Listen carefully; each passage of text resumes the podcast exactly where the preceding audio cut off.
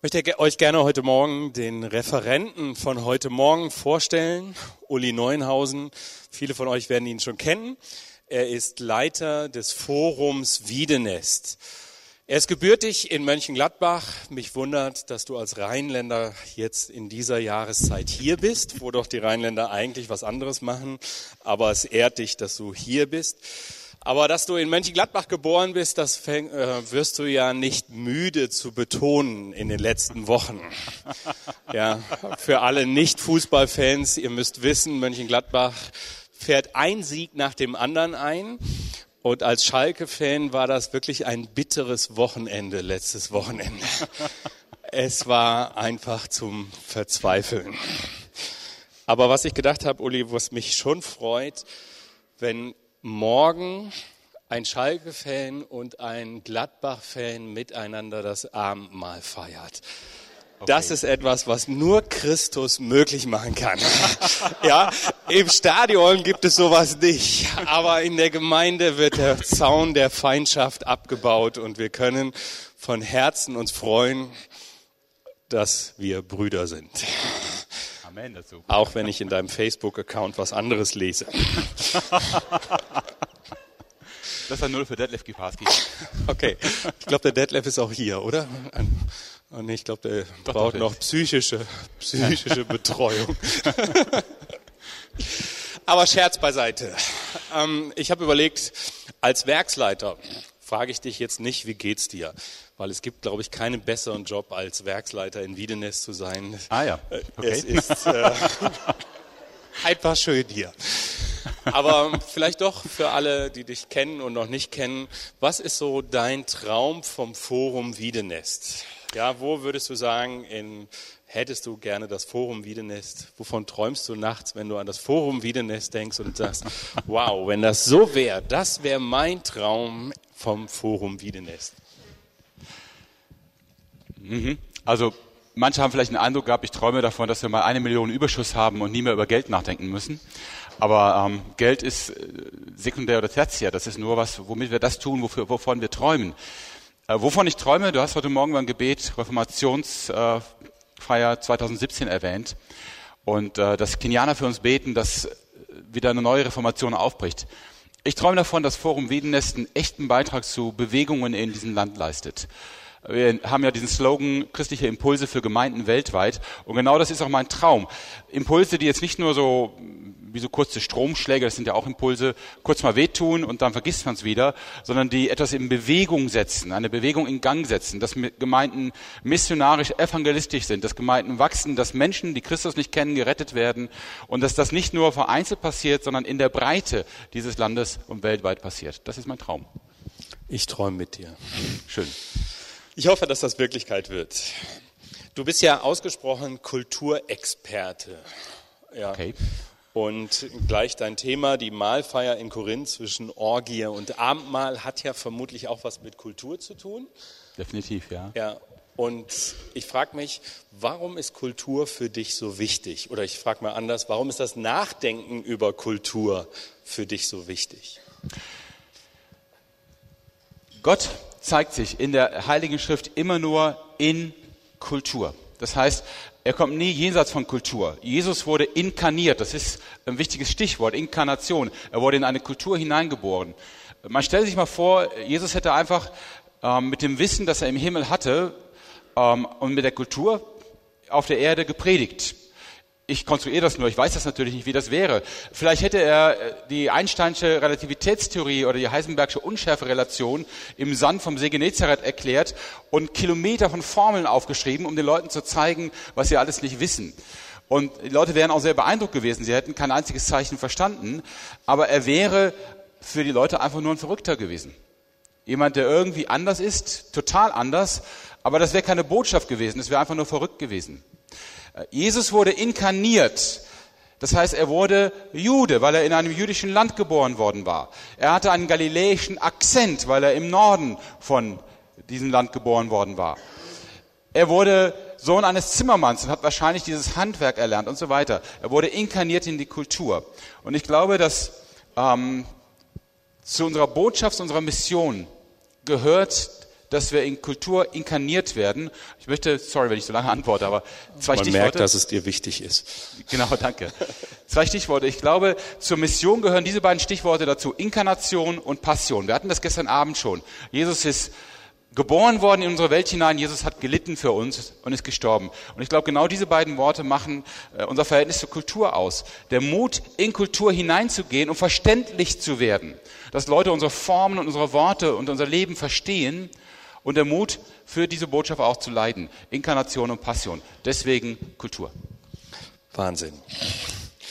Okay. Die Mahlfeier in Korinth zwischen Orgie und Abendessen.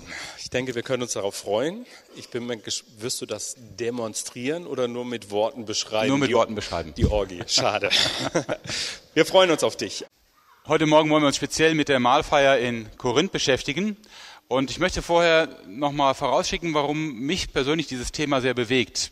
Aus vielen Gründen natürlich, als Betroffener, der Mahlfeiern in verschiedenen Kirchen erlebt hat, aber auch aufgrund von Situationen, wo ich traurig war über das, äh, was durch die, was mit der Mahlfeier geschah. Ich habe eine Situation vor Augen, ein Seelsorgegespräch äh, mit einer Frau, die mir sagt, äh, Uli, ich gehe seit zwei Jahren nicht mehr zur Mahlfeier, weil ich habe Schwierigkeiten mit einem Bruder in der Gemeinde. Ich kannte den Bruder, der war ziemlich dominant und äh, sie hatte auch keine Chance, dem irgendwie zu begegnen, auch gehört zu werden, fühlte sich in ihrem Herzen nicht frei und sagte, ich nehme an der Mahlfeier nicht mehr teil. Und das hat mich sehr betroffen gemacht, dass jemand sich entschließt, weil er irgendwo am, im Leben feststeckt, ob er es aus eigener Schuld oder fremder Schuld, egal, weil er irgendwo feststeckt, nicht richtig weiterkommt, sich entschließt, sich aus der Mahlfeier herauszuziehen. Und ich habe überlegt, ist die Mahlfeier so gemeint, ist sie quasi eine Mahlfeier für die Leute, die es geistig geschafft haben, die am Ende der Woche sagen können, die ist gut gelaufen, ich habe alles einigermaßen richtig gemacht und was nicht, habe ich gut geklärt, ich bin frei, ich bin prima drauf, ich kann an der Mahlfeier teilnehmen? Ist das so gemeint? Und meine, ich, ich schiebe das schon voraus, ich werde es aber nachher auch noch begründen, mein Schluss ist niemals. Also nie im Leben ist das Mal, was zentral Gnade verkörpert, Erbarmen, Vergebung verkörpert, das, was unser Leben ist. Nie im Leben ist es so gemeint, dass die, die sich nicht fit dafür fühlen, davon wegbleiben. Das wäre so, wie wenn ich sagen würde, ich habe ein altes kleines Auto, das ist auf der Autobahn immer langsamer als die anderen Autos, da schäme ich mich zu tanken. Ergebnis ist, dass ich irgendwann auf der Autobahn langsamer als alle Autos bin, weil ich stehe. Ja, das kann doch überhaupt nicht sein, dass ausreichend das Mal, das uns die Quelle des Lebens vor Augen malt und die Voraussetzungen gibt, um als Christ leben zu können, nämlich die Gnade, die es ermöglicht, dass wir lernen, in der Nachfolge zu leben, dass wir dieses Mal abschneiden in dem Augenblick, wo wir denken, wir wären nicht geistig geeignet dafür. Und das Zweite, was mich auch bewegt, ist eben, ich komme ja viel rum in verschiedenen Gemeinden und nehme an Mahlfeiern teil und äh, finde es immer wieder interessant, wie stark so eine Feier eine eigene Kultur entwickelt innerhalb der Gemeinde, die der Gemeinde selber gar nicht bewusst ist. Wenn man aber als Fremder reinkommt, merkt man das natürlich sofort. Vor allen Dingen daran, dass man nicht genau versteht, was läuft hier eigentlich. Das kommt mir zur Hilfe, was sonst ja eher ein Nachteil ist, dass ich kein geborener Bruder bin und dass ich vor allen Dingen so in den ersten Jahren, als ich in Brüdergemeinden unterwegs war, ähm, noch gar nicht genau wusste, wie funktioniert das und welche Varianten gibt es und welche ganz kleinen Signale zeigen mir, was erwartet wird. Da gab es zum Beispiel Gemeinden, die setzten voraus, dass ich als Gast und der Prediger auch einen großen Beitrag in der Mahlfeier leiste. Während ich da völlig entspannt saß und irgendwann dann merkte, dass ich schief angeguckt wurde oder angestoßen. Naja, und bei der nächsten Mahlfeier dann ähm, war die Frage für mich, muss ich hier auch was sagen? Und wann? Und dann wollte ich schon aufstehen, dann bremste mich jemand, weil äh, jetzt wird erst noch gebetet und das alles geistgeleitet. Ähm, irgendwie wurde ich von was anderem geleitet. Ich weiß es nicht, es war verwirrend. Oder eine Szene, die meine Frau erlebte, wir haben sie auch schon mal im anderen Kontext erzählt. Ähm, wir kamen manchmal ziemlich knapp mit unseren Kindern in eine Gemeinde und dann sagte ich zu meiner Frau, pack du schon mal den Wagen, ich renne da schon mal rein, dass ich nicht zu spät zur Mahlfeier komme. Und meine Frau kam dann hinterher mit den Kindern und jetzt wussten die in der Gemeinde, weil die uns nicht kannten, wussten nicht, wer diese Frau ist. Und äh, was man jetzt mit der macht. Alleinstehende Frau mit drei oder vier Kindern kommt in die Gemeinde. Ist erstmal zehn Minuten nicht bei der Mahlfeier, weil sie im ganzen Gebäude sucht, wo man Kinder unterbringen kann während der Mahlfeier. Das ist auch schon eine kulturelle Reflexion wert. Und da hat sich meine Frau dann eben hinten hingesetzt, natürlich nicht in der ersten Reihe, äh, wo die Brüder saßen und dann der Gastprediger. Und ähm, dann wurde eben das Mahl ausgeteilt. Und derjenige, der jetzt mit dem Brot rumging, der sah jetzt meine Frau und stockte. Er konnte es ja nicht einsortieren und ging einen Schritt auf sie zu und dann hat er sich innerlich entschlossen und ging dann doch wieder zurück und gab mir nichts. Und meine Frau war gelinde gesagt sauer und sagte, wenn der nachher mit dem Kollektenbeutel gekommen wäre, ich hätte gesagt, ich hätte gesagt, nein, danke, ich habe nichts verzehrt.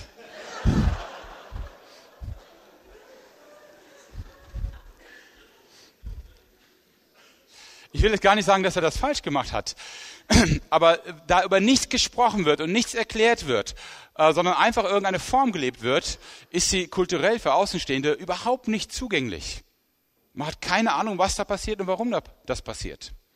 Und diese beiden Dinge äh, motivieren, mich immer wieder stark über Mahlfeier zu sprechen und speziell über 1. Korinther 11, weil dieser Text auch viel mit Kultur zu tun hat.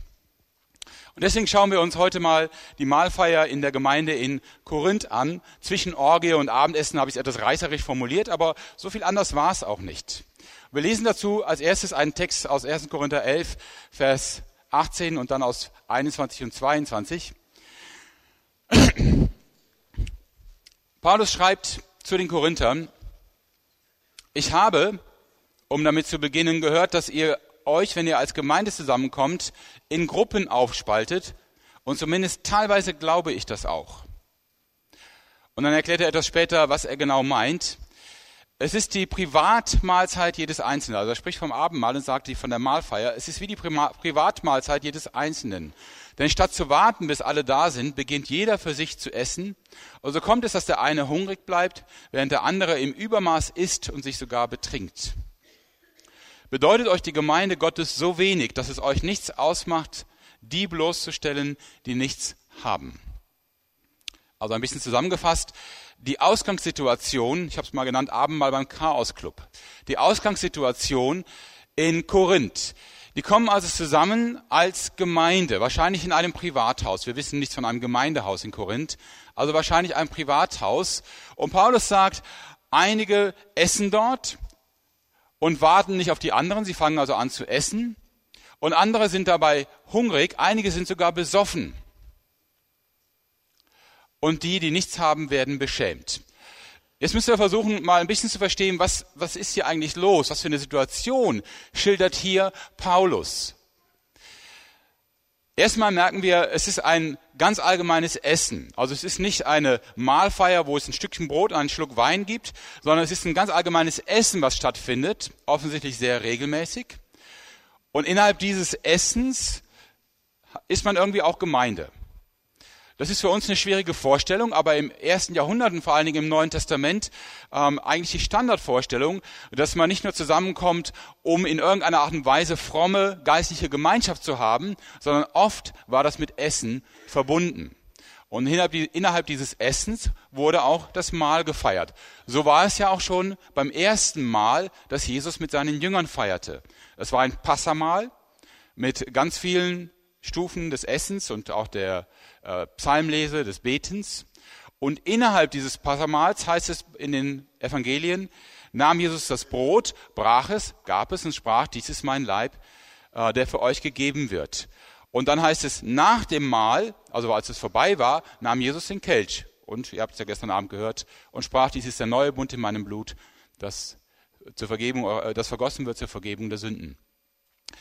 Ähm, das heißt, der Kontext ist ein Essen. Auch in Korinth. Obwohl wir in Korinth, das werden wir gleich sehen, noch eine andere Situation haben als das Passamal. Aber der Kontext ist ein größeres Essen. Schon allein deswegen muss ich schmunzeln, wenn Gemeinden davon ausgehen, ohne das groß zu begründen, davon ausgehen, dass ihre Mahlfeier besonders biblisch ist. Wer wirklich biblisch, in der Form biblisch feiern wollte, müsste also ein Essen veranstalten. Und wer es ganz biblisch machen wollte, wie beim Passamal Jesu, der dürfte auch keine Stühle hinstellen, sondern müsste so eine Art Betten oder Liegen um einen flachen Tisch herumstellen, auf denen man liegen könnte. Denn das war die Situation, in der das Passamal gefeiert wurde, die Form. Man lag zu Tisch. So wird es auch in den Evangelien ge gesagt. Deswegen war es übrigens auch wichtig, die Füße zu waschen vorher.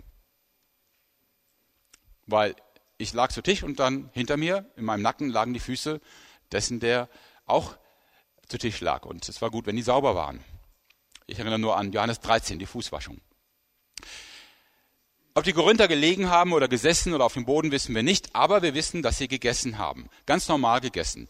Und offensichtlich war die, waren die Mahlzeiten unterschiedlich verteilt. Es gab also keine Großküche, die jedem was austeilte.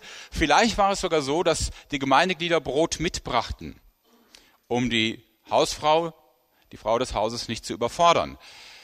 Auf jeden Fall ist es so, dass unterschiedlich gegessen wird. Wir haben hier die Erklärung, dass einige anfangen zu essen. Die reicheren Leute, die nicht so lange arbeiten mussten wie zum Beispiel Sklaven, waren wahrscheinlich zuerst da, hatten Hunger und haben einfach schon mal angefangen zu essen. Und als die Ärmeren, die länger arbeiten mussten, nachkamen, gab es nichts mehr, war nichts mehr da. Und sie selber waren zu arm, sich das Essen mitzubringen. Also saßen sie hungrig dabei, während die anderen davon schwärmten, wie sie das Abendmahl gefeiert haben oder die Mahlfeier gefeiert haben innerhalb des großen Essens, das sie hatten. Paulus, das verwundert mich dabei, kritisiert noch nicht einmal, dass Leute damit leben können in der Gemeinde, dass sie selber satt sind und andere Hunger haben. Das wäre für mich so ein Punkt, wo ich schon mal ansetzen würde und sagen würde, das ist ungerecht. Aber Paulus kritisiert das nicht, sondern er sagt nur, ihr beschämt doch die, die nichts haben. Das ist ja doppelt peinlich für sie. Wenn sie jetzt bei euch sitzen und der Magen knurrt und man spürt ihnen ihren Hunger ab und sie konnten nicht, sich nichts mitbringen. Warum tut ihr das? Wir springen mal zum Ende des Kapitels. Nächste Folie bitte. Wo Paulus die Lösung sagt, das wirft noch einen kleinen Blick auf, auf diese praktische Situation. Was bedeutet das konkret, liebe Geschwister? Wenn ihr zusammenkommt, um miteinander zu essen und das Mahl des Herrn zu feiern, dann nehmt aufeinander Rücksicht und wartet, bis alle da sind. Wenn jemand so hungrig ist, dass er nicht warten kann, soll er zu Hause essen. Dann werdet ihr nicht durch die eure Zusammenkünfte das Gericht Gottes über euch bringen. Also hier kommt es die praktische Lösung. Wartet aufeinander. Geht nicht voraus mit dem Essen, sondern gebt eine Chance, dass alle was zu essen bekommen. Ich versuche nochmal die Situation insgesamt zu schildern. Bitte nächste Folie. Die Art und Weise, wie die Korinther die Mahlfeier feiern, entwertet diese Feier. Warum? Weil sie entweder vorgegessen haben, während die anderen nachkommen, oder sie haben vielleicht auch in getrennten Räumen gegessen. Manche Ausleger sehen auch diese Möglichkeit, dass es einen Raum gab für die, die genug hatten und einen Raum für die, die eh nichts dabei hatten und nicht essen konnten. Man kann sich das unterschiedlich vorstellen. Die Art und Weise, wie die Korinther die Mahlfeier feiern, entwertet sie. Das Hauptproblem dabei ist die Verachtung der Schwächeren in der Gemeinde. Die Mahlfeier stellt bei den Korinthern nicht Einheit dar, wie es gedacht ist, sondern Unterschiede. Sie machen noch krasser deutlich, dass es unterschiedliche gesellschaftliche Schichten in der Gemeinde gibt. Und sie beschämt auf die Art und Weise die Armen. Sie ist weiterhin ein Symbol aber sie drückt jetzt nicht die Einheit in Christus aus, sondern die unterschiedliche, typisch gesellschaftliche Schichtung, wie sie in Korinth vorherrschte. Wenige Reiche und Wohlhabende, viele Arme, viele Sklaven. Es geht dabei bei der Kritik von Paulus nicht um das Problem Armut insgesamt, sondern darum, dass die Botschaft der Mahlfeier verzerrt wird. Und damit sind wir jetzt richtig mitten in Kultur. Die Mahlfeier ist ein Symbol, haben wir gestern Abend gelernt. Das heißt, sie ist ein Zeichen, sie sagt etwas aus, sie steht für eine Bedeutung. Und der wichtigste Auftrag, den wir haben, wenn wir über die Form der Feier nachdenken, ist sicherzustellen, dass dieses Symbol wirklich diese Bedeutung wiedergibt und nicht etwa verzerrt. Das heißt, wenn ihr in den Gemeinden nachdenkt, wie kann man den Mahlfeier gestalten, müsst ihr vor allen Dingen nachdenken, welche Bedeutung hat sie und wie kann man diese Bedeutung kommunizieren in der Art und Weise, wie wir es praktizieren. Wie kann man sie weitergeben? Wie kann man das verständlich machen?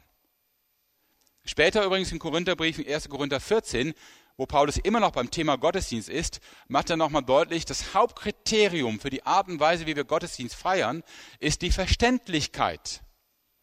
Ist, dass es verstanden werden kann. So klärt er dann auch die Frage, ob man Sprachenreden im Gottesdienst praktizieren darf. Er sagt, ja, wenn es übersetzt wird, also wenn es verständlich ist. Und erklärt die Frage, wie Propheten reden dürfen. Paulus sagt ganz einfach, nacheinander und nicht gleichzeitig. Warum? Damit es verstanden wird. Das ist also eine der, der, ein Hauptauftrag, wenn es um die Formen in der Gemeinde geht. Um die Frage, wie gestalten wir es? Wir müssen uns fragen, werden die Formen verstanden? Geben sie tatsächlich das wieder, wofür sie stehen? Und das ist bei den Korinthern nicht mehr der Fall. Da gibt die Form des Abendmahls wieder, wir sind eine Gemeinde mit unterschiedlichen gesellschaftlichen Schichten. Wir kümmern uns nicht sehr darum, dass andere hungern. Und wir sind eigentlich stolz darauf, dass Gott uns so gesegnet hat, uns Reiche, dass wir uns satt essen können. Das ist die völlig falsche Botschaft. Und das ist der Grund, warum Paulus dieses Kapitel schreibt und sehr heftig auf diese Probleme der Mahlfeier eingeht. Wie konnte es eigentlich dazu kommen, dass die Korinther so das Mahl miteinander feiern? Der Grund ist, dass natürlich auch die Korinther eine gewisse fromme Kultur haben oder religiöse Kultur, besser gesagt. Das heißt, auch in Korinth gab es Religion, nämlich heidnische Religion. Und diese Religion nahm natürlich Einfluss. Wenn man den Glauben wechselt, also wenn man von der Verehrung von Götzen zu der Verehrung zu Jesus Christus wechselt, hat man ja nicht automatisch ein Gottesdienstkonzept im Kopf, sondern man überlegt, wie kann ich jetzt am besten Christus ehren. Mir ging es genauso. Ich war katholisch, als ich mich bekehrte. Meine Eltern waren sehr liberal. Wir haben nie Frömmigkeit gelebt. Und als ich mich bekehrte, war meine erste Überlegung, wie betet man eigentlich? Wie macht man das? Also was muss man da tun? Wie funktioniert das? Gibt es überhaupt so eine Art Gebetsform? So ging es den Korinthern ja auch. Also sie sollten jetzt Christus in der Mitte haben und ihn feiern, aber die Frage wie, haben sie erstmal mit ihrer eigenen Kultur beantwortet. Und das ist vor allen Dingen eine heidnische Kultur gewesen. Bitte nächste Folie, danke. Ähm, es gab dazu starke Ähnlichkeiten. Ich habe jetzt mal zwei Kulturformen aufgeschrieben. Einmal die jüdische Kultur der Passafeier als Vorlage für das, die Mahlfeier. In diesem Rahmen hat er Jesus gefeiert. Ich habe schon gesagt, in dieser Kultur war die Mahlfeier verbunden mit Essen. Sie war also in die Mahlzeit integriert. Brot und Wein wurden getrennt gereicht, nicht direkt hintereinander, sondern das Brot während der Mahlzeit und der Wein nach der Mahlzeit. Das Brot gehörte zur Mahlzeit, der Kelch wurde nach dem Mahl gereicht. Die Belegstellen habe ich hier notiert, will sie jetzt nicht extra vorlesen.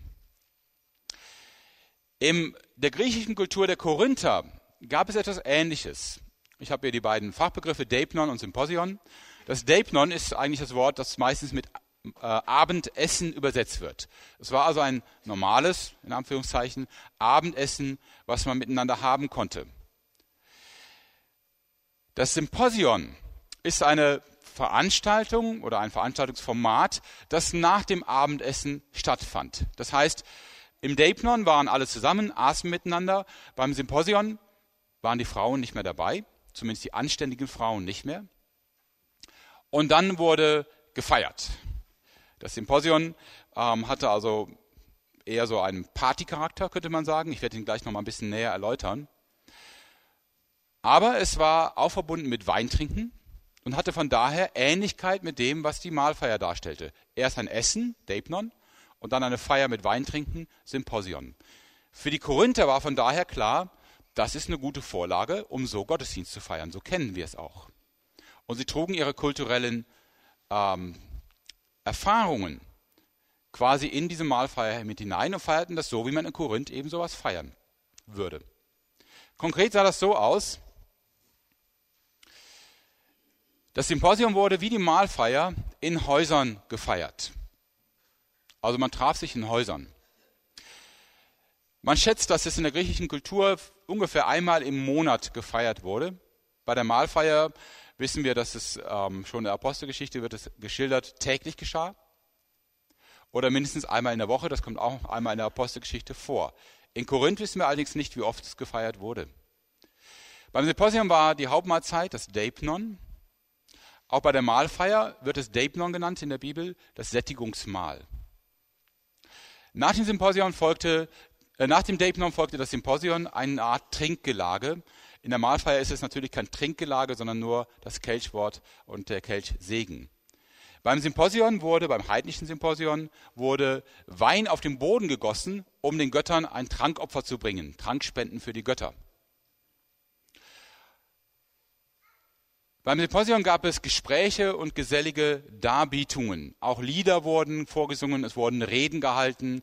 Man versuchte ein bisschen äh, zu zeigen, was man so drauf hat an Rezitation, an Rhetorik, auch manche, die eben singen konnten.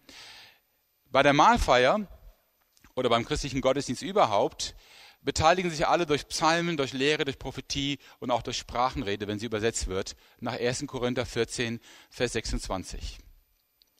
Also Ähnlichkeiten einerseits, andererseits deutliche Unterschiede. Und diese Unterschiede haben dieses Mahl bei den Korinthern verzerrt. Das erste ist, Wein ist okay, aber es war zu viel Wein. Definitiv. Einige waren besoffen. Die haben ihre Grenzen nicht gekannt und irgendwann waren sie wirklich guter Laune, aber es hatte nichts mit Frömmigkeit zu tun, sondern wirklich nur mit Wein. Das zweite, innerhalb des Symposions ähm, kommen normalerweise keine Frauen vor, anders als beim Mal bei der Passafeier der Juden. Es kommen normalerweise keine Frauen vor. Wenn Frauen beim Symposion anwesend waren, dann waren das Mätressen, Gespielinnen, Huren. Ja? Also Frauen, die zur Unterhaltung der Männer dienten, die also Teil des Programms waren, aber nicht Teilnehmerinnen. Das dritte, typisch für das Symposion ist so eine gewisse Wettkampfstimmung. Wer ist der beste Dichter unter uns? Wer kann am besten singen?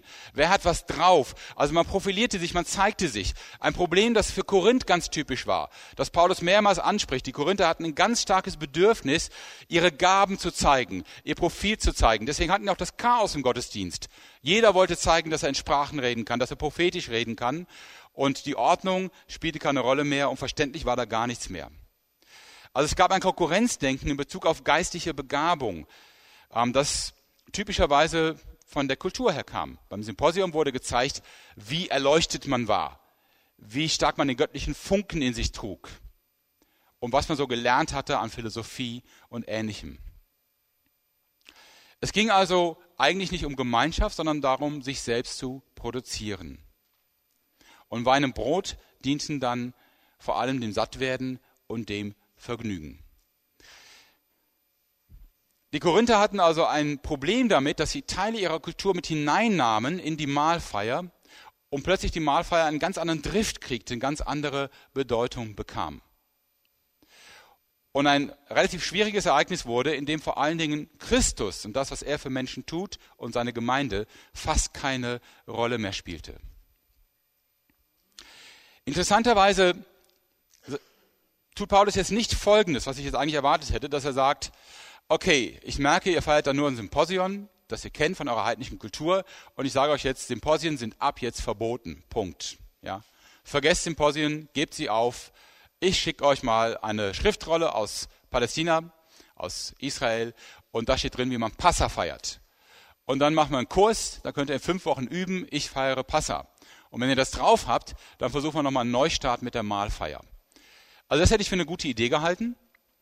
Aber Paulus greift das Symposion als solches nicht an. Er sagt nicht, das ist jetzt verboten. Er versucht vielmehr, es in eine neue Form und Ordnung zu bringen, die dem Opfer Jesu gerecht wird. Also er versucht, das Symposion neu zu füllen, mit einer neuen Bedeutung zu füllen, so dass das Opfer Jesu wieder deutlich wird. Und er versucht dabei eben auch Missstände anzusprechen und zu verändern. Das erste, das er deswegen äußert, ist, dass er nochmal klar macht, was hat Jesus denn eigentlich gegeben mit der Mahlfeier? Worum geht's im Kern? Und dann zitiert er nochmal die Einsetzungsworte Jesu. Ihr wisst doch, was der Herr über dieses Mahl gesagt hat. Ich selbst habe seine Worte so an euch weitergegeben, wie sie mir berichtet wurden. In der Nacht, in der er verraten wurde, nahm Jesus der Herr das Brot, dankte Gott dafür, brach es in Stücke und sagte, das ist mein Leib, der für euch geopfert wird. Wenn ihr künftig dieses Mahl feiert und von dem Brot esst, dann ruft euch in Erinnerung, was ich für euch getan habe. Nachdem sie gegessen hatten, nahm er den Becher, dankte Gott auch dafür und sagte, dieser Becher ist der neue Bund, besiegelt mit meinem Blut. Wenn ihr künftig aus dem Becher trinkt, dann ruft euch jedes Mal in Erinnerung, was ich für euch getan habe. Paulus zitiert also jetzt nochmal die kompletten Einsetzungsworte Jesu für das Mahl. Und da gibt er mit einer Art Kernliturgie vor, dass er ihnen sagt, bitte, ihr könnt nicht einfach mitten während der Mahlzeit sagen, ach, wir sitzen ja hier zusammen, weil es ja um Jesus geht, würde jeder bitte mal ein bisschen Brot in die Hand nehmen, so, und jetzt für Jesus essen. Ja, sondern ihr müsst deutlich machen, für was das steht, was der Sinn ist. Verkündigen. In Erinnerung rufen. Und von daher gibt er nochmal die gesamte Liturgie wieder, die ja nicht sehr umfangreich ist. Das sind vor allen Dingen die Einsatzworte, ansonsten gibt es keine tieferen Erklärungen mehr zum Ablauf der Mahlfeier. Aber diese Worte sind wichtig, um deutlich zu machen, wir essen hier nicht nur einfach, sondern wir nehmen Brot und Wein im Gedenken an Jesus Christus zu uns. Die Liturgie verschafft der Mahlfeier die notwendige Bedeutung.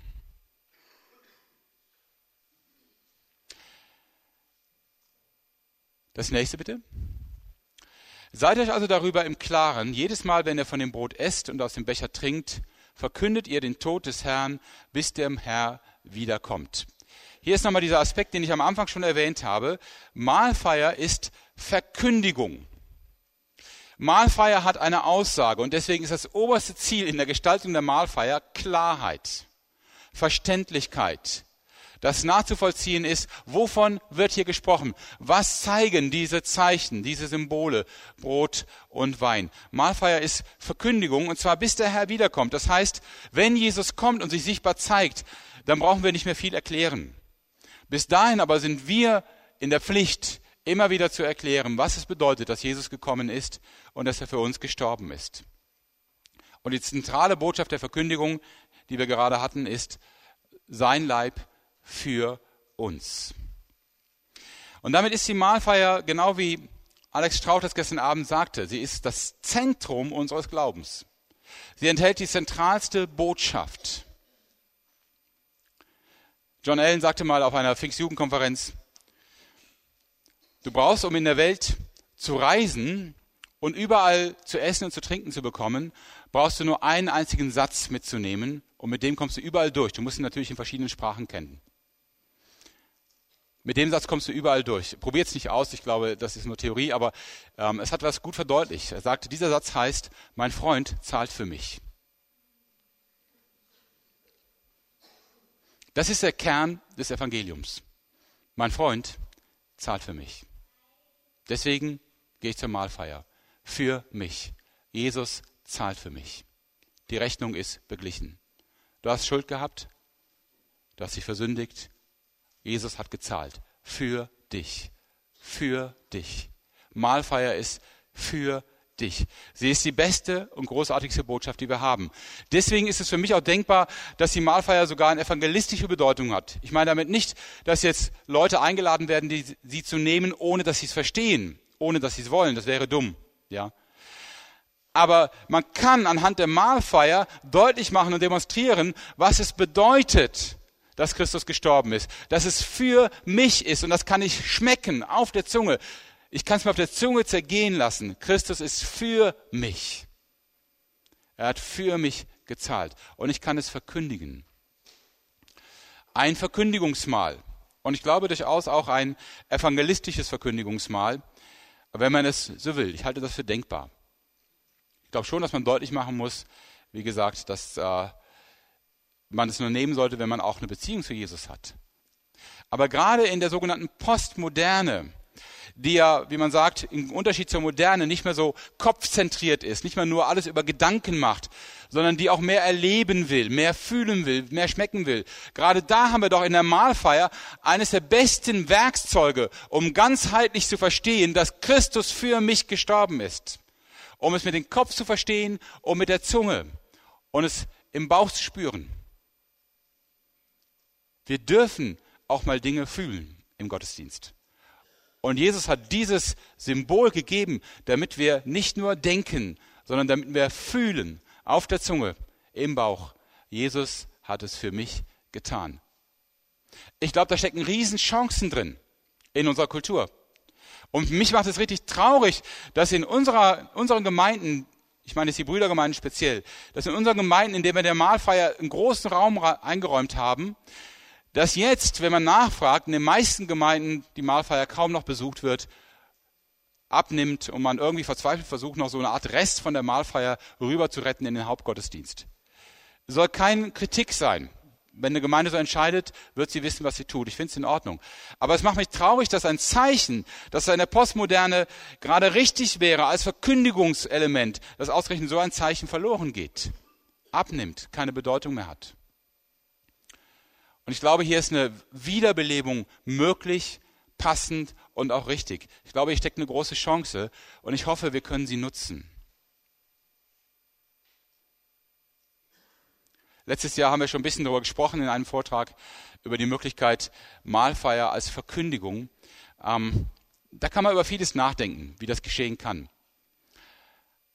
Aber wenn ich schon Leute in der Mahlfeier habe, von denen ich zumindest denke, dass sie vielleicht Christus nicht kennen, so wie meine Frau, wo ich ich eben erzählte, ja, wo jemand dachte, okay, die kennt Jesus nicht. Dann würde ich ja wenigstens intensiv darüber nachdenken, wie diese Mahlfeier für sie eine Botschaft wird, die Glauben weckt. Eine Botschaft, die ihnen hilft, Christus zu verstehen. Und nicht irgendein mysteriöses Ritual, in dem plötzlich Leute aufstehen, im Vers vorlesen, sich wieder hinsetzen, dann ist Stille, dann steht jemand auf und betet und man schaut sich um und denkt, okay, es ist seltsam, irgendwie wird es gesteuert, man weiß nicht wie, es ist irritierend, aber man versteht nicht, um was es geht. Verkündigung, deutliche Verkündigung, gehört zur Mahlfeier dazu. Nächste Folie. Wer daher auf unwürdige Weise von dem Brot isst oder aus dem Becher des Herrn trinkt, macht sich am Leib und am Blut des Herrn schuldig. Deshalb soll sich jeder prüfen und erst dann soll er von dem Brot essen und aus dem Becher trinken. Denn wer isst und trinkt, ohne sich vor Augen zu halten, dass es bei diesem Mahl um den Leib des Herrn geht, der zieht sich mit seinem Essen und Trinken das Gericht Gottes zu. Das ist übrigens auch der Grund, weshalb so viele von euch schwach und krank sind. Manche aus eurer Gemeinde sind sogar gestorben. Jetzt kommen wir so an den schwierigsten Punkt in diesem Text, nämlich die Frage nach der Würdigkeit beim Nehmen des Mahls und die Frage nach den Konsequenzen, wenn wir es nicht würdig einnehmen. Wer unwürdig von dem Brot isst oder aus dem Becher des Herrn trinkt. Ich lese es nochmal nach der Elberfelder Übersetzung.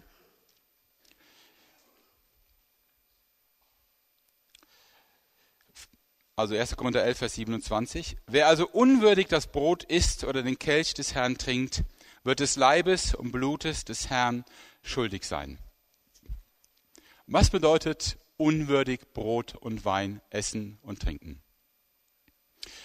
Das erste und wichtigste, und hier in der neuen Genfer Übersetzung ist das quasi schon versucht worden wiederzugeben, ist ein grammatisches Problem.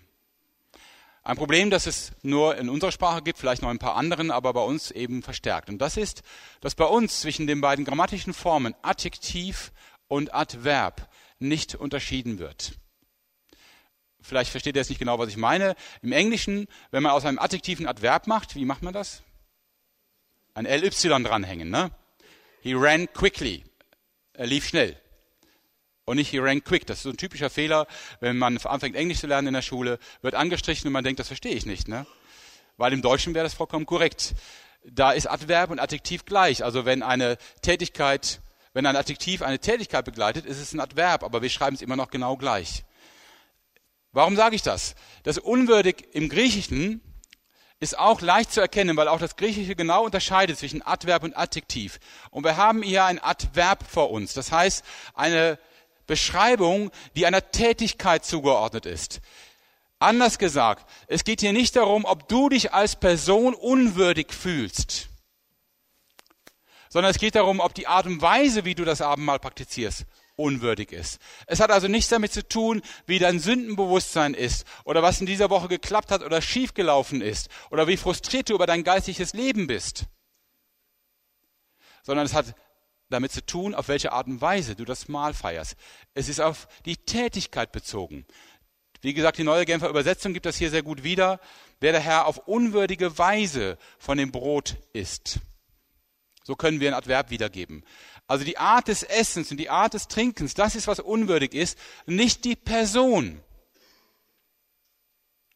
Und ich will es mal anders sagen. Wer behauptet in der Gemeinde, dass Sünder nicht willkommen sind beim Abendmahl, der dreht das Evangelium auf den Kopf. Denn für wen sonst ist denn Christus gestorben, als für Menschen, die ihre Unwürdigkeit erkennen und ihre Sünde verstehen und sagen, Christus, ich komme mit mir selber nicht klar, ich kann nur um Gnade bitten. Das sind doch genau die Leute, die Gott will beim Abendmahl, die die Gnade erflehen und sagen, ich komme mit meinem Leben nicht klar, wenn du Christus nicht in meinem Leben tust, wenn du nicht für mich gestorben bist. Wenn wir das als Adjektiv verstehen, drehen wir das Ganze auf den Kopf. Dann kommen sonntags nicht Sünder zusammen, sondern Menschen, die sagen, naja, das klappt ja ganz gut mit meinem Christsein. Die gar nicht gemerkt haben, wie vielen Leuten sie auf die Füße getreten haben. Hat ein bisschen was mit der Persönlichkeit zu tun. Ist ganz normal, solche Leute gibt es. Bin ich zum Teil auch, ja. Dass ich denke, ist gut gelaufen die Woche. Und besser nicht meine Frau frage, ja. Wenn wir das als Adjektiv verstehen, dann machen wir das Abendmahl zu einem geistlichen Leistungsmahl. Und dann demonstrieren wir mit dem Abendmahl, dass es in der Gemeinde zwei Klassen von Christen gibt. Nämlich Christen, die sich gut fühlen in dem, was sie tun, und Christen, die sich dabei schlecht fühlen und dann lieber wegbleiben oder von den Elementen nicht nehmen. Und das heißt, wir tun dann genau das, was Paulus auch den Korinthern vorwirft, mit dem Abendmahl nicht Einheit zeigen, sondern Unterschiede aufzeigen. Es geht also nochmal nicht um die Frage, wie ich mich fühle. Als der verlorene Sohn in Lukas 15 nach Hause kommt, hat er einen Spruch auf den Lippen, mit dem er versucht, beim Vater anzukommen.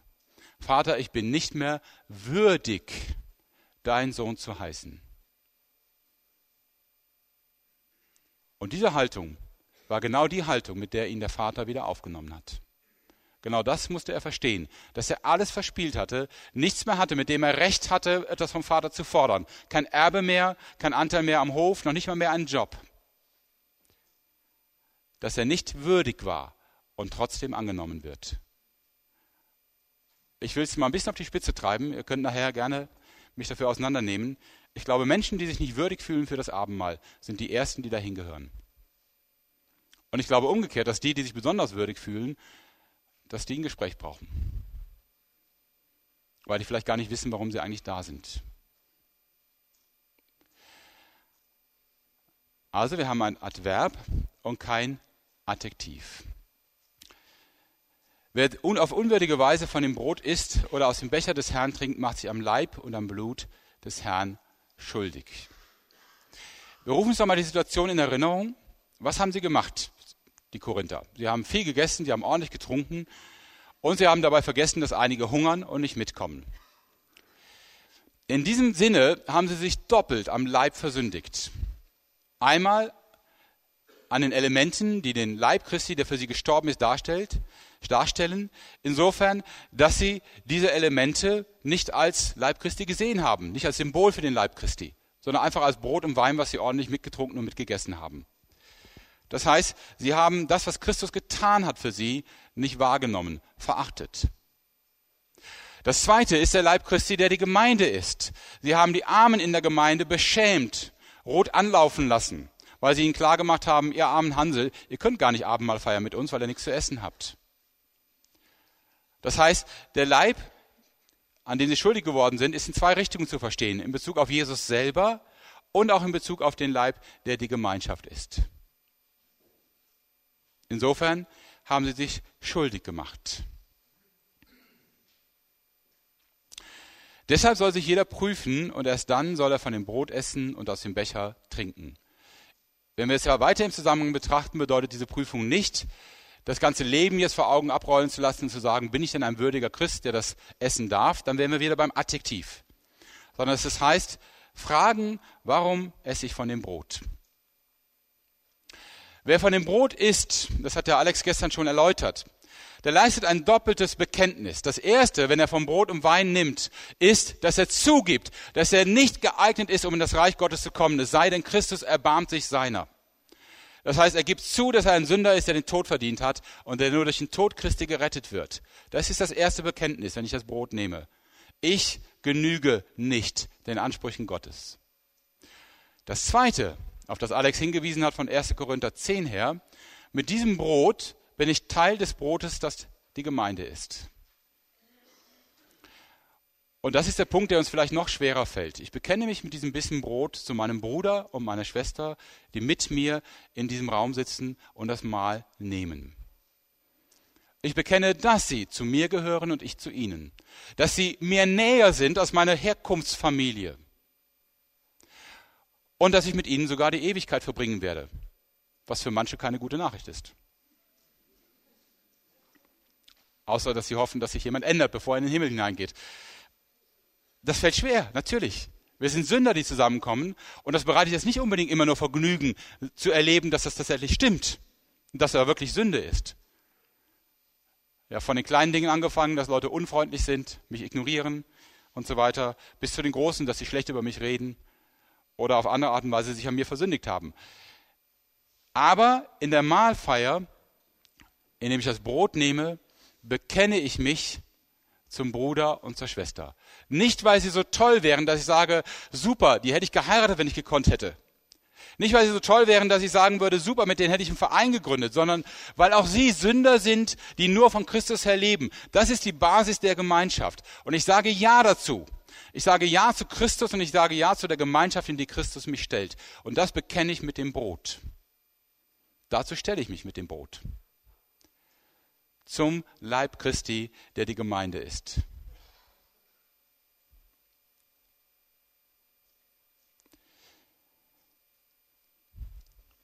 Wer isst und trinkt, heißt es dann weiter in Vers 29, ohne sich vor Augen zu halten, dass es bei diesem Mahl um den Leib des Herrn geht, der zieht sich mit seinem Essen und Trinken das Gericht Gottes zu.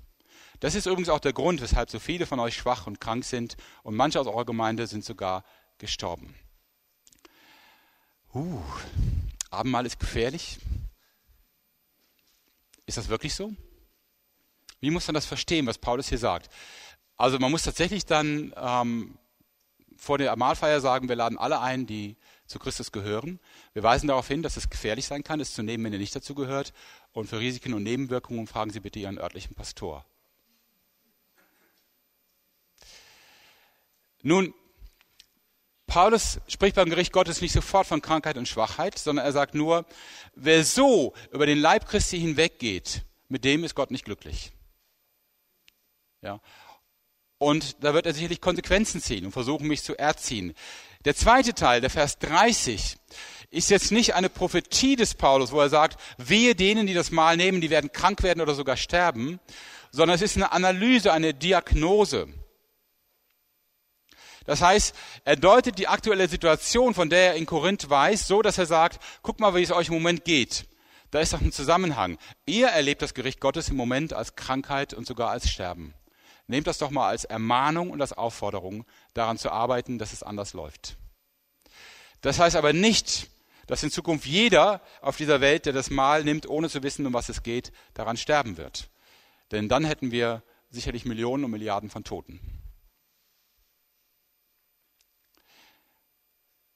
Sondern nochmal, Paulus sagt nicht, das ist ein zwangsläufiger Mechanismus, sondern er sagt, in Korinth lässt sich erkennen, dass Gott tatsächlich richtet in der Art und Weise, dass er Krankheit und Sterben zulässt.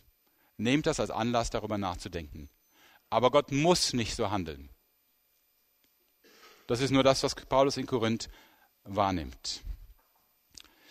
Korinth wird von Gott hart angegangen, weil es sich um kulturell bedingte Missstände handelt und das bedeutet, immer wenn es um Kultur geht, den Korinthern war das überhaupt nicht so bewusst. Die trugen halt ihre alte Kultur in das neue, in den neuen Glauben hinein.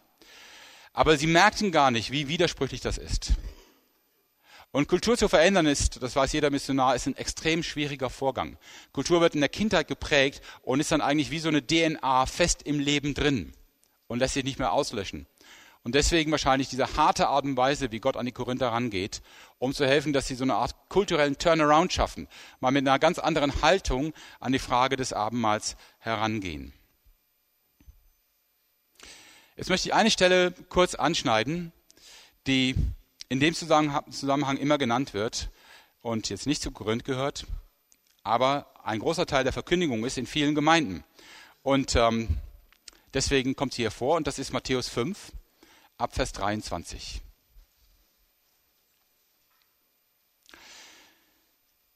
Ihr könnt sie hier in der NGÜ lesen, ich lese mal Herr Eberfelder. Wenn du nun deine Gabe darbringst zu dem Altar und dich dort erinnerst, dass dein Bruder etwas gegen dich hat, so lass deine Gabe dort vor dem Altar und geh zuvor hin, versöhne dich mit deinem Bruder und dann komm und bring deine Gabe dar.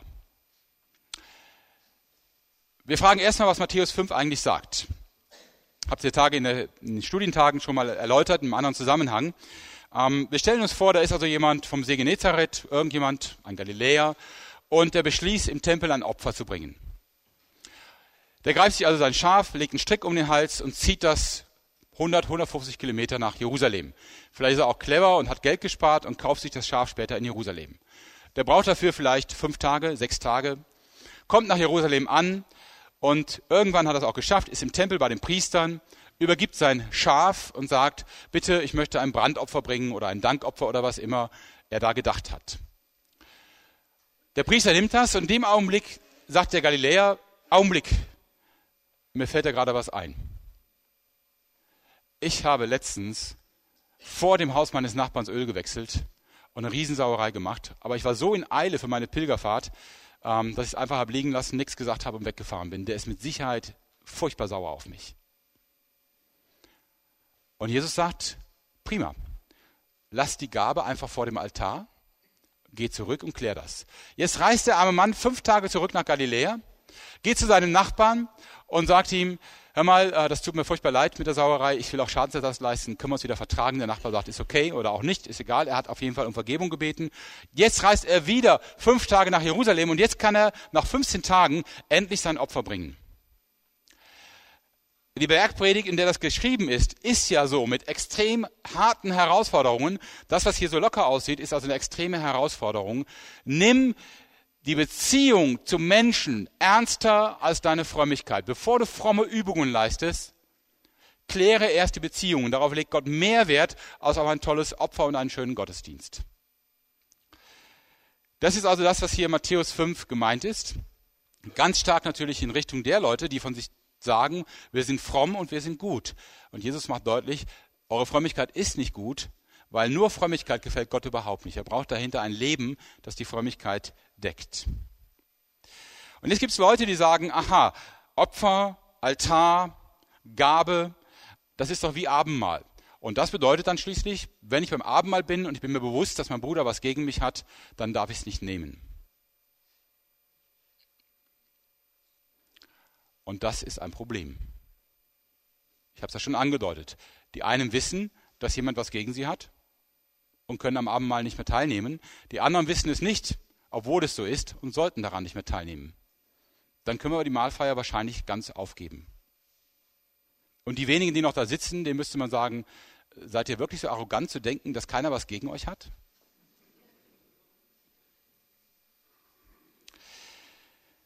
Jesus fordert hier die Deckung von Frömmigkeit und Leben. Aber er spricht von einem Opfer, das ich bringe eine fromme Leistung, die ich tue. Er spricht von dem, was ich investiere, um Gott zu gefallen, womit ich Gott beeindrucken möchte. Und er spricht nicht von dem, was Christus für mich getan hat und für euch getan hat. Das ist eine völlig andere Situation. Ich gehe nicht zum Abendmahl, um zu zeigen, wie toll ich bin. Ich gehe dahin, weil ich Sünder bin und weil ich Christus brauche und weil ich Stärkung brauche und Ermutigung, um in der kommenden Woche den Weg der Heiligung weitergehen zu können. Und das heißt, es ist genau das Gegenteil von dem, was das Abendmahl ist. Hier geht es um meine Leistung, um meinen Einsatz, um mein frommes Aussehen. Und beim Abendmahl geht es um die Leistung Christi, um den Einsatz Christi, um sein, seine Gabe für mich. Und deswegen darf ich diesen Text aus Matthäus 5 nicht in die Mahlfeier eintragen. Ich sage das bewusst gegen den Strom. Ich weiß, viele, viele tun das. Aber es sind zwei verschiedene Dinge, von denen hier gesprochen wird. Es geht bei der Mahlfeier nicht um eine fromme Leistung. Wer zur Mahlfeier geht, bekennt sich nicht zur frommen Leistung, er bekennt sich zu einem persönlichen Versagen. Und er nimmt das Brot, weil er Versager ist und weil er Gnade braucht.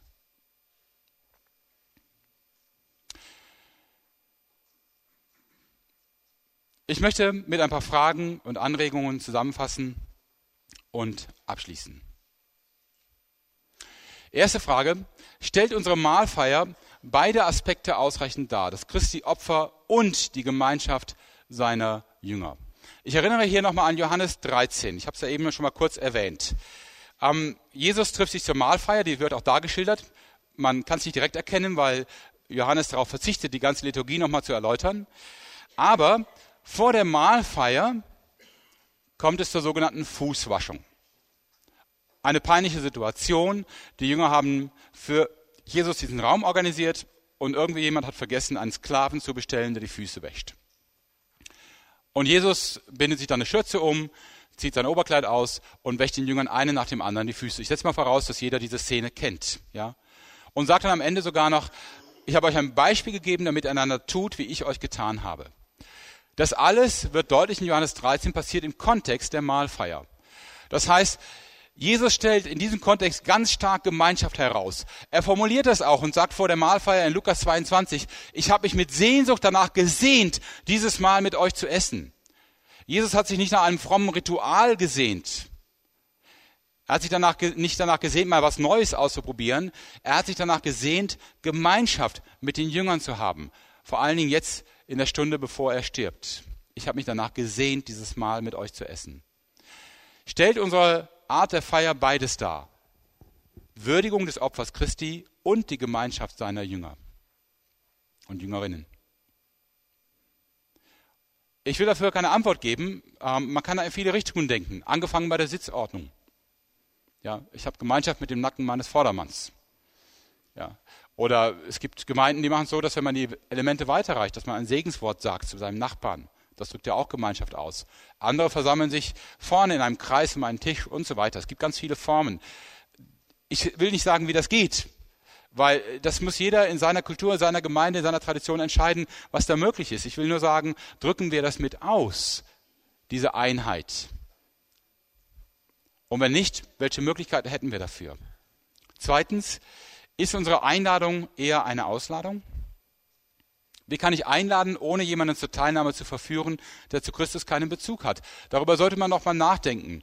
Also wenn man minutenlang vor der Mahlfeier davor warnt, dann ist das keine Einladung. Wie kann ich einladen? Wie weit darf ich gehen? Alex sagte gestern, er macht keine konfessionellen Grenzen. Wer eine Beziehung zu Christus hat und wer glaubt, sie zu haben, der darf auch teilnehmen. Wie mache ich das deutlich in meinen Einladungsworten? Wie kann ich das sagen? Wie kann ich auch die Leute ermutigen, die sich vielleicht unwürdig fühlen, weil sie das falsch verstehen? Und sie ermutigen und sagen, bitte nimm es als Ermutigung Christi, dass er für dich gestorben ist, damit du mit ihm leben kannst und den Weg der Nachfolge gehen kannst. Ist unsere Einladung wirklich eine Einladung oder eher eine Ausladung? Dann Punkt drei, das hatte ich schon ausführlich erläutert, Mahlfeier ist Gnadenmahl und nicht das Mahl einer geistlichen Elite. Und Punkt 4. Unsere Formen heute sind durchweg nicht identisch mit den biblischen Formen.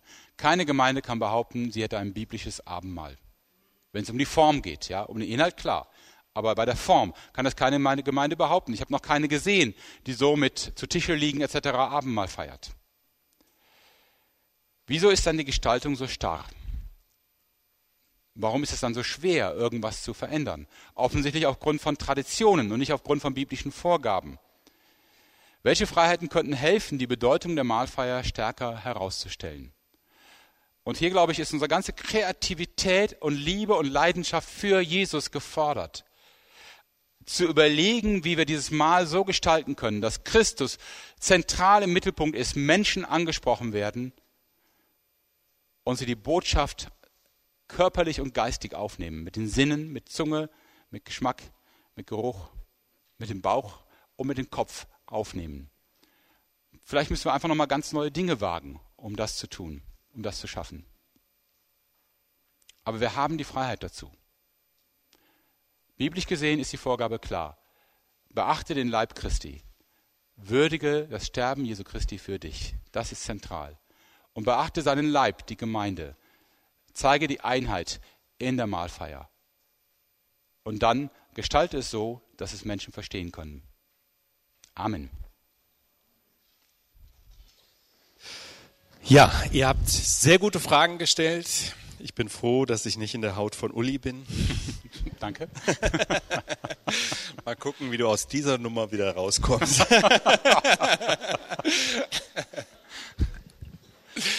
Wir werden nicht alle Fragen beantworten, weil wir manche davon ausgehen, dass manche Fragen sich im Laufe des Nachmittages und des Abends noch erledigen. Deswegen haben wir die aussortiert, wo wir davon überzeugt sind, dass das noch kommt.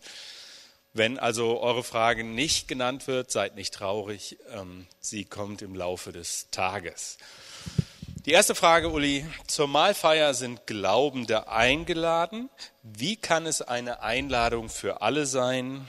Oder manche fragen auch, wie kann ich meinen ungläubigen Freund oder meinen Mann davon überzeugen oder dafür sprechen, dass Gemeindeabend wichtig ist, eine Bereicherung für ihr Leben? Mhm. Also zu der zweiten Frage ähm, verweise ich nochmal auf den Vortrag von gestern Abend. Ich finde, der hat eine super Grundlage gelegt äh, dafür, dass das Thema ähm, das zentralste Thema unseres Glaubens ist.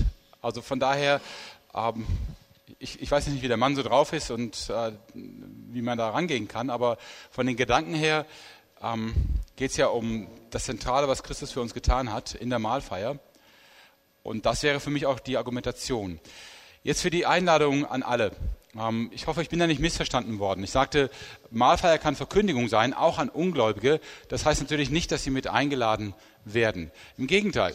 Ähm, ich würde gerade die Mahlfeier nicht als, als Schwelle einbauen, aber ich würde sagen, ähm, wie ich es eben formuliert hatte in der, im Vortrag, mach doch in der Mahlfeier fest, dass du nur an der Hand von Jesus gerettet werden kannst und dass er ein und alles für dich ist, ja. Und mach es fest, dass du zu dieser Gemeinschaft gehörst. Und dann würde ich natürlich auch sagen, wer das nicht festmachen möchte, das nicht so sehen kann oder nicht glauben will, ähm, der lasse bitte Brot und Wein an sich vorübergehen. Weil wir wollen ihn ja nicht verführen, etwas auszudrücken, wofür er gar nicht steht. Ja? Also insofern soll nicht die Mahlfeier eine Einladung sein, dass alle teilnehmen, auch die, die gar nicht wissen, was sie tun. Ähm, aber sie kann Verkündigung sein. Man muss es ja nicht nehmen, man kann es ja nur sehen. Und sie soll Verkündigung sein. Dass man nochmal darin sieht, ach ja, das ist das Zentrum des Glaubens. Hier ist christliche Botschaft verdichtet auf diese Handlung, auf dieses Symbol. Und das deutlich erklärt. Die zweite Frage, oder es sind drei Fragen, die in die gleiche Richtung gehen die das Prüfen, das Selbstprüfen und so weiter beinhaltet. Aber was ist mit Menschen, die das, zwar das Abendmahl, am Abendmahl teilnehmen, aber wo wir wissen, dass sie bewusst an sündigem Verhalten festhalten? Wo sie also nicht um Gnade flehen, weil sie sagen, ich brauche dafür keine Gnade. Okay, das ist ein Problem, das sehe ich auch ein. Ähm, fragen wir doch mal andersrum. Was ist mit Menschen, die bewusst an Sünde festhalten? Was sagt die Bibel, sollen wir tun? Sie sagt nicht, zwingt sie dazu, im Abendmahl Brot und Wein an sich vorbeigehen zu lassen. Ja? Aber sie sagt, wenn du deinen Bruder sündigen siehst, so geh hin und führe ein Gespräch mit ihm unter vier Augen. Wenn er dich nicht hört, nimm zwei Zeugen dazu. Wenn er dann nicht hört, sprich mit der Gemeinde. Also sie gibt ein klares Verfahren. Wir sollen Sünde nicht einfach stehen lassen. Ähm, die Frage ist, muss man es dann genau am Abendmahl festmachen, diese Handlung? Ich würde sagen, das ist nicht zwingend. Ich kann natürlich im Abendmahl darauf hinweisen oder das, das benutzen, darauf hinzuweisen, dass ich sage, äh, es geht um Jesus. Und wer das nimmt, der drückt aus, es geht ihm um Jesus. Und er drückt aus, dass er Jesus braucht und mit ihm leben will. Und da setze ich voraus, dass nicht jemand ähm, damit spielt, nach dem Motto, naja, ich bin nur auf der Oberfläche Christ und in Wirklichkeit sündige ich und tue das auch gerne und werde das auch nicht aufhören. Nur ich kann in niemandes Herz blicken. Es gibt manche Leute, da denke ich, die verdienten einen Tritt vors Schienbein, aber man merkt, man kann es nicht, ihnen nicht nachweisen. Manchmal denke ich, ich verdiene einen Tritt gegen das Schienbein oder meine Familie denkt das. ähm, es fällt uns ja schon schwer, unser eigenes Herz zu verstehen. Ich bin nicht der Richter über die Herzen der Brüder und Schwestern, die beim Mahl dabei sitzen. Ich würde immer positiv formulieren, nicht negativ. Also negativ im Sinne von, wenn du ausdauernd sündigst, davon überzeugt bist und daran Spaß hast und das auch nicht lassen willst, dann lasse Brot und Kelch an dich vorübergehen. Ich vermute auch nicht, dass so viele Leute dieser Art da sitzen. Ja, mittlerweile ist ja doch die Mahlfeier eher eine Veranstaltung, wo nicht so viele hinkommen. Aber ähm, ich würde es nie negativ formulieren, sondern immer positiv. Wenn du Sünder bist, der Gnade braucht, wenn du Hilfe und Kraft brauchst für den Weg der Nachfolge, wenn es dir ernst ist mit Jesus, bitte nimm das mal. Du bist herzlich eingeladen. Eine andere Frage. Das Problem der Brüdergemeinden ist, dass ähm, Mahlfeier entspricht der Gemeindezugehörigkeit. Ja, wer sozusagen am Mahl teilnimmt, ist gleichzeitig Gemeindeglied. Äh, brauchen wir eine neue Form der Mitgliedschaft und als Folge von Darbys Reinheit des Tisches. Okay, das ist ein großes Thema. Ähm, eine kurze Antwort nur. Ich glaube, man braucht schon eine andere Art von Ekklesiologie. Also diese Vorstellung, dass die, die Ortsgemeinde ähm, meine Zugehörigkeit bestimmt, die ist enger als das, was wir in der Bibel haben. Dort kann durchaus auch schon mal von der Zugehörigkeit zur Gemeinde als weltweite Gemeinde die Rede sein. Ja? Und äh, von daher ist das für mich, für mich eine Verengung, ähm, die ich so nicht mitgehen kann. Ähm, ich glaube auch nicht, dass es auf Brüdergemeinden beschränkt ist und kann das mit der Mitgliedschaft ehrlich gesagt biblisch nicht nachvollziehen, wenn ich so kurz beantworten darf. Wenn das zu kurz ist, derjenige oder diejenige, die es gefragt haben, dürfen gerne nochmal auf mich zukommen und dann diskutieren. Aber ich sehe dafür keine Grundlage in der Bibel. Die nächste Frage ist, wem verkündigen wir denn da eigentlich bei der Mahlfeier? Verkündigen wir nicht in erster Linie der unsichtbaren Welt Gottes und Satans oder ähm, vor allem, wenn die Gemeinde nur unter sich ist? Ja, dann gibt es ja keine Verkündigung nach außen, sondern nur der ähm, sichtbaren und unsichtbaren Welt. Wem verkündigen wir da? Hm. Okay, das ist eine Stelle aus dem Epheserbrief Kapitel 3, dass die Gemeinde ein Zeichen ist vor der unsichtbaren, sichtbaren und unsichtbaren Welt. Und das wird jetzt quasi hier reingetragen und damit verbunden, der Gedanke. Im Abendmahl selber wird er nicht geäußert. Also ist jetzt so, es gibt keine Theologie dazu in der Bibel, die sagt, dass das Abendmahl eine Verkündigung vor der unsichtbaren Welt ist. Ähm, dass sie das möglicherweise mitbekommt, ja, Gut, das ist so, aber ich würde es nicht als Auftrag sehen, weil der Auftrag nicht geschrieben ist. Wir verkündigen natürlich uns selber in die Gemeinde hinein. Das ist ja ähnlich wie in Israel, zum Beispiel mit der Passafeier. Jedes Jahr feiert man den Auszug aus Ägypten immer und immer wieder. Und obendrauf sagt Gott noch, erklärt es und erzählt es euren Kindern und Kindeskindern. Also sorgt dafür, dass das im Bewusstsein bleibt. Alex hat das ja gestern ausreichend erklärt. Wir sind nun mal vergesslich. Nicht im Sinne von ein schwaches Gedächtnis oder so, aber vergesslich im Sinne, dass uns manchmal die Prioritäten verrücken und unwichtige Dinge ins Zentrum rücken und andere rausrücken. Und da soll das Abendmahl immer wieder in die Mitte führen. Insofern ist es eine Verkündigung für uns selber. Aber wie ich sagte, es kann auch, wenn ein Ungläubiger dabei ist, eine Verkündigung für ihn sein. Also da sehe ich eine gute Möglichkeit, ihm zu zeigen, guck mal, der Kern unseres Glaubens, der ist hier. Und nicht in der Art des Gebäudes, die du siehst, oder in anderen Dingen, die du beobachtest, oder in der Struktur, sondern hier, das ist die Mitte. Davon kommen wir. Drei Fragen, die sich zu Matthäus 5, ähm, auf Matthäus 5 beziehen. Ich lese das mal zusammenfassend vor. Das Prinzip Versöhnung vor Anbetung sollte doch auch immer angewendet werden. Oder? Ja, ist, ist die Aussage nach Matthäus 5 nicht eine Hilfe, die eigene Beziehung zum Nächsten zu prüfen, zu korrigieren, ähm, gegebenenfalls zu, um Versöhnung zu bitten, um dann zum Mahl zu gehen? Ja. Selbstverständlich ist Versöhnung eines der großen Anliegen. Wer Versöhnung empfängt zwischen sich und Gott, der will das Leben mit dem Menschen. Und äh, da bin ich völlig d'accord. Ähm, wenn jemand völlig unversöhnlich lebt in der Gemeinde und es auch noch demonstriert, ähm, dann würde ich auch fragen, warum drückst du dann im Abendmahl Gemeinschaft aus, wenn sie dir gar nichts bedeutet? Ich denke aber jetzt an eine andere Situation. Ich glaube, ähm, das ist mehr das, was wir im Alltag erleben. Versöhnung leben ist ja bei uns nicht so schwarz-weiß. Nach dem Motto, ich habe alles geklärt, alle Leute sind zufrieden mit mir, ich lebe mit jedem im Frieden, mir kann keiner was nachweisen. Oder umgekehrt, ich habe überall Probleme. Sondern meistens ist doch so, wir ringen um Beziehungen. Und wir versöhnen uns, aber dann rutscht uns wieder ein falsches Wort raus oder dem anderen und wir sind wieder verärgert. Wir kämpfen mit unseren Gefühlen. Wir ringen vor Jesus darum, dass wir Liebe haben die schwindet, die kommt wieder. Es ist doch ein, ein Ringen auf dem Weg. Und ein Ringen, wo ich mal behaupten würde, dass die wenigsten von uns sagen würden, ich bin da schon am Ziel. Meine Liebe ist so vollkommen, wie Christi Liebe war. Denn das wäre dann die perfekte Form auch von Versöhnung, oder? Sondern wir sind alle auf dem Weg und mancher hat schwere Last, die er mit sich trägt. Eine schwere Last, die er von zu Hause aus mitbekommen hat, wo das nicht so einfach ist wie für mich als Rheinländer, der, wenn einer ihn beleidigt, sagt, äh, da kann ich drüber lachen und fertig, ja. Wobei es Sachen gibt, die mich auch verletzen. Und vielleicht auch Sachen, mit denen ich länger zu tun habe. Ich hörte einen, einen großen geistlichen Mann, den ich als Vorbild bewundere, der im Ältestenkreis mal richtig fertig gemacht wurde. Und er sagte, ich habe ein halbes Jahr lang gebraucht, um damit klarzukommen.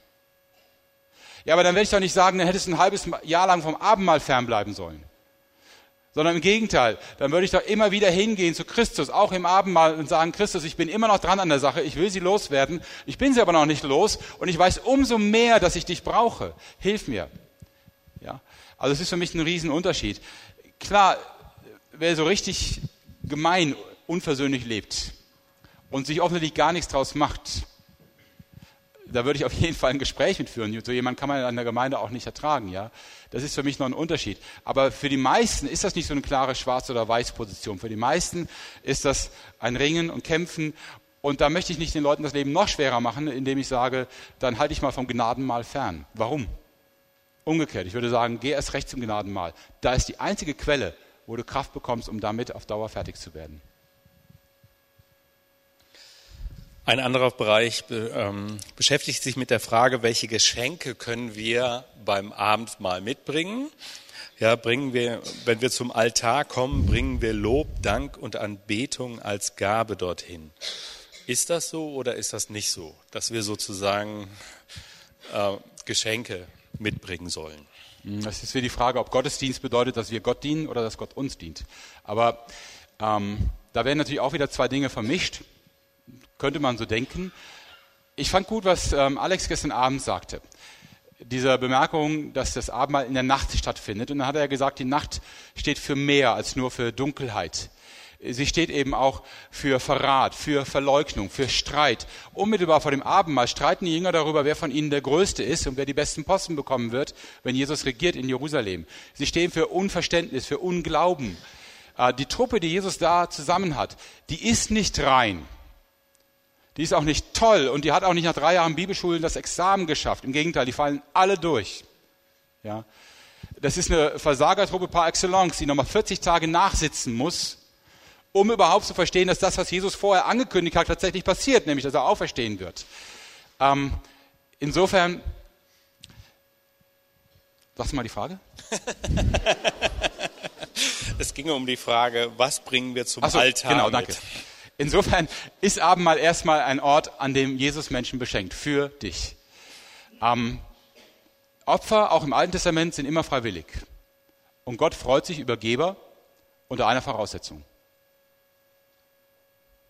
2. Korinther 8. Welche Geber hat Gott lieb? Fröhliche, genau. Also wer ein fröhliches Opfer bringen will, klar. Ähm, und da gibt es beim Abendmahl ja vielleicht Möglichkeiten, ich weiß nicht, wie man das darstellen will, aber es könnte ja zum Beispiel sein, dass man so wie Jesus den Geschwistern dient.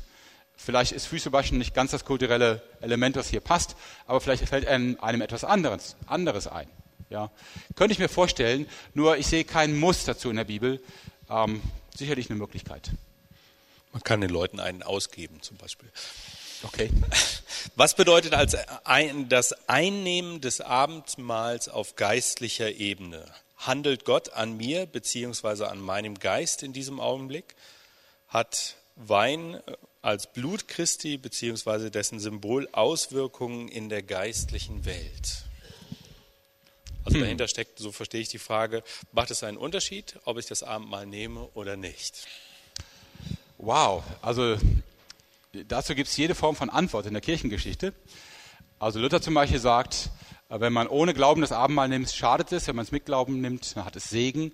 Calvin sagte, wenn man es mit Glauben nimmt, dann segnet es einen. Wenn man es ohne Glauben nimmt, hat es gar keine Wirkung. Die katholische Kirche bindet die Vergebung der Sünden ans Abendmahl.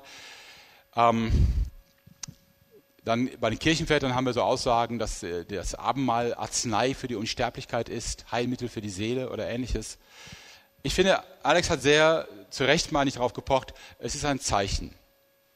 Ja, und äh, dieses Zeichen hat keine Wirkung in sich selbst. Ich habe das im Unterricht der Tage schon gesagt, verzeiht mir, liebe Studierende, das wiederholt sich jetzt, aber ich sage es nochmal auch hier. Ähm, ich nehme als Parallele immer die Hochzeit. Warum ist ein Mann treu? Weil er bei der Hochzeit das versprochen hat? Na, hoffentlich ist er treu, aber macht das, weil er bei der Hochzeit das versprochen hat? Ist die Hochzeit eine Wirkung auf Mann und Frau, dass sie jetzt nie mehr auseinandergehen, weil sie sagen, wir bleiben uns treu bis zum Tod? Nein, das, was die Treue ausmacht, ist ihre Haltung, ihre Einstellung zueinander. Die Hochzeit selber besiegelt das Ganze nur. Aber sie macht das nicht mit einem Menschen. Ja? Sie ist das Zeichen nach außen natürlich. Und sie ist die Besiegelung. Ja, das steht für uns fest. Wir geben uns die Hand. Aber geliebt habe ich meine Frau schon vor der Hochzeit. Und Treue geschworen habe ich auch, auch vorher, sonst hätte sie mich auch nicht geheiratet, wenn sie gesagt hätte, wenn ich gesagt hätte, du, wir warten mal ab, bis es soweit ist und wir vor dem Altar stehen und dann würde ich mich erst gerne festlegen. Ähm, das hätte ja keinen Sinn gemacht. Und so ist es bei der Mahlfeier natürlich auch. Die Zeichen besiegeln das, was wir glauben, aber sie machen das nicht. Der Segen, den wir empfangen, bekommen wir, weil wir Christus vertrauen, weil wir uns an ihn hängen. Im Abendmahl besiegeln wir das, aber die Elemente selber sind Zeichen dafür. Sie sind nicht die Wirkung an uns. Also von daher sehe ich da keine, ich sage es jetzt mal, mystische oder geheimnisvolle Wirkung in den Elementen. Ein letztes, da geht es nochmal äh, zum Thema Tisch der Dämonen. Ja, in mhm. Bezug auf 1. Korinther 10, 21, wirst du auswendig wissen, die Stelle. Was ist der Bezug heute? Ja, und in Anführungszeichen Tisch der Dämonen, Aberglaube, Katholizismus, Fragezeichen. Oh. Ich müsste jetzt eigentlich, eigentlich fragen, ob irg irgendwelche Katholiken hier sind. ähm, also Tisch der Dämonen damals war klar. Die Korinther, das ist ja der ganze Streit in 1. Korinther 8 bis 10. Ja, die Korinther feierten Gottesdienste, hatten, äh, kannten Christus und gingen gleichzeitig noch in den heidnischen Tempel, um dort auch an Götzenopferdiensten teilzunehmen. Das war also synkretistisch, wie man das nennt. Also sie lebten beides auf beiden Seiten und vermischten das auch ordentlich. Und ähm, dagegen polemisiert Paulus sehr, sehr stark indem er von dem Tisch der Dämonen spricht. Er spricht extra nicht vom Tisch der Götter oder Götzen, weil er vorher sagt, äh, es gibt keine Götter, es gibt keine Götzen. Ja, es gibt keine Konkurrenz zu Jesus, zu Gott. Aber es gibt natürlich dämonische Wirkungen. Ähm, klar, dämonische Kräfte gibt es und die können an vielen Stellen auftauchen. Ähm, ich wäre natürlich jetzt vorsichtig zu sagen, dass äh, wenn jemand eine Messe besucht, dass er dann unter dämonischen Einfluss ist oder ähnliches. Ähm, das finde ich muss man auf einer anderen Ebene klären. Also ich weiß, was dahinter steckt. Die Auffassung, dass vieles in der katholischen Kirche vielleicht magisch konstruiert ist, und das sehe ich auch so, muss ich ganz ehrlich zugeben. Ähm, aber ich würde jetzt nicht jemanden, der in der Messe gewesen ist, sagen, du musst jetzt erst irgendwie von den Dämonen frei werden, bevor du hier teilnimmst. Paulus geht es auch nicht um okkulte Belastung oder ähnliches. Ihm geht es nur darum, dass er sagt, man darf nicht verschiedene Interessen, äh, verschiedene Richtungen der Anbetung, also Anbetung der Götzen und Anbetung Jesu, zusammenleben. Das geht nicht, das funktioniert nicht. Das beleidigt Jesus. Es entwürdigt ihn. Und ähm, wie gesagt, da mag ich jetzt zum Katholizismus nicht direkt was sagen. Ich sage es für mich persönlich, ich würde niemals an einer katholischen Eucharistie teilnehmen. Erstens darf ich es nicht. Ich bin Heretiker, ich bin ausgetreten aus dieser Kirche und ähm, das wäre auch nicht erlaubt. Aber ich würde ja, wenn ich daran teilnehme, was behaupten, was ich nicht glaube. Nämlich, dass ich glaube, dass ich würde behaupten, dass Brot und Wein gewandelt wurden in Fleisch und Blut Christi. Diesen Glauben habe ich nicht und es wäre pure Heuchelei, daran teilzunehmen. Also ich würde es schon aus dem Grund nicht tun. Äh, ich würde es auch nicht tun, weil ich glaube, dass das Ganze in seinem Kontext eine falsche Bedeutung hat und in die falsche Richtung geht. Insofern, ja, man könnte 1. Korinther 10 darauf beziehen, aber es ist nicht zwingend. Herzlichen Dank. Alles klar. Wir gehen davon aus, dass Rest, die restlichen Fragen, die ich jetzt nicht vorgelesen habe, sich noch im Laufe der Zeit beantworten.